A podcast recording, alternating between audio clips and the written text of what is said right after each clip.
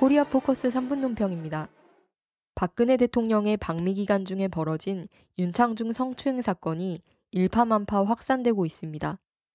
윤창중 전 대변인이 자신의 잘못을 인정하고 미국에 가서 수사를 받으면 끝날 것이라는 일부의 예견은 보기 좋게 빗나갔습니다.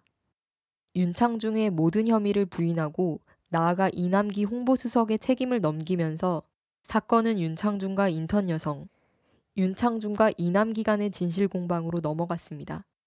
그래서 이남기에 이어 허태열 비서실장까지 나서서 대국민 사과를 하여도 사태는 해결의 기미를 보이지 않고 있습니다.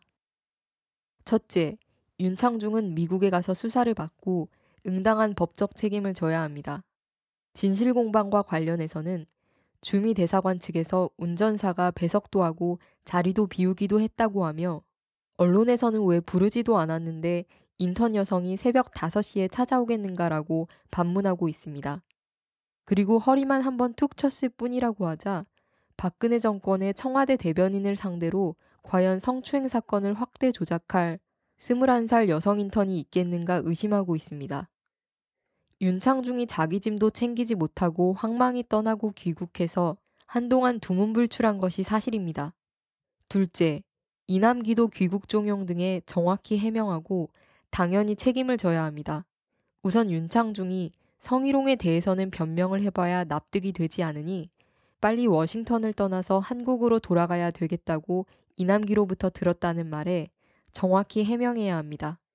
또 26시간이나 대통령에게 보고하지 않았다는 자체가 문제이기도 하지만 과연 그것이 가능하겠는가에 대한 의문도 풀어야 합니다.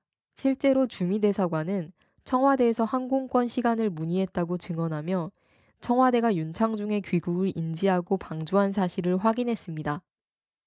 셋째, 허태열은 청와대가 이 사건을 은폐하거나 호도하려고 한 사실에 대해 명확히 해명하고 그에 따른 책임을 져야 합니다.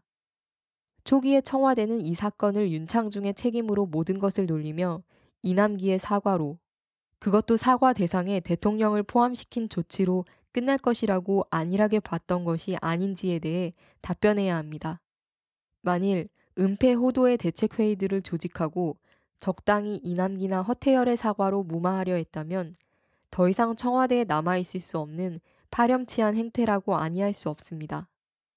넷째, 결국 이번 사태는 박 대통령의 인사 문제에서부터 비롯된 일이므로 대통령의 방송 사과가 반드시 있어야 합니다.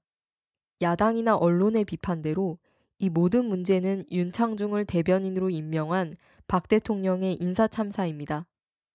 주관적이고 독단적인 수첩 인사, 불통 인사, 나홀로 인사가 어떤 결과를 낳는가를 이번 사건은 똑똑히 보여주었습니다. 국내만이 아니라 외국 언론들도 이구동성으로 윤창중 사건이 대통령 방미와 관련한 이른바 성과들을 물어돌리며 국격을 떨어뜨린 국제적인 나라망신이라고 비판하고 있습니다. 정리하면 박 대통령은 스스로 방송 사과하고 재발 방지를 약속해야 하며 허태열, 이남기의 사퇴를 포함해 비서실의 전면 개편을 실시해야 합니다. 물론 윤창중 전 대변인은 스스로 미국에 가서 수사를 받고 응당한 법적 처벌을 받아야 하며 특히 여성 인턴에게 진심으로 사죄해야 합니다. 이번 일로 박 대통령은 자신의 판단력과 지휘 능력의 한계를 허심하게 인정하고 모든 것을 처음부터 새롭게 시작해야 합니다. 코리아포커스 3분 논평이었습니다.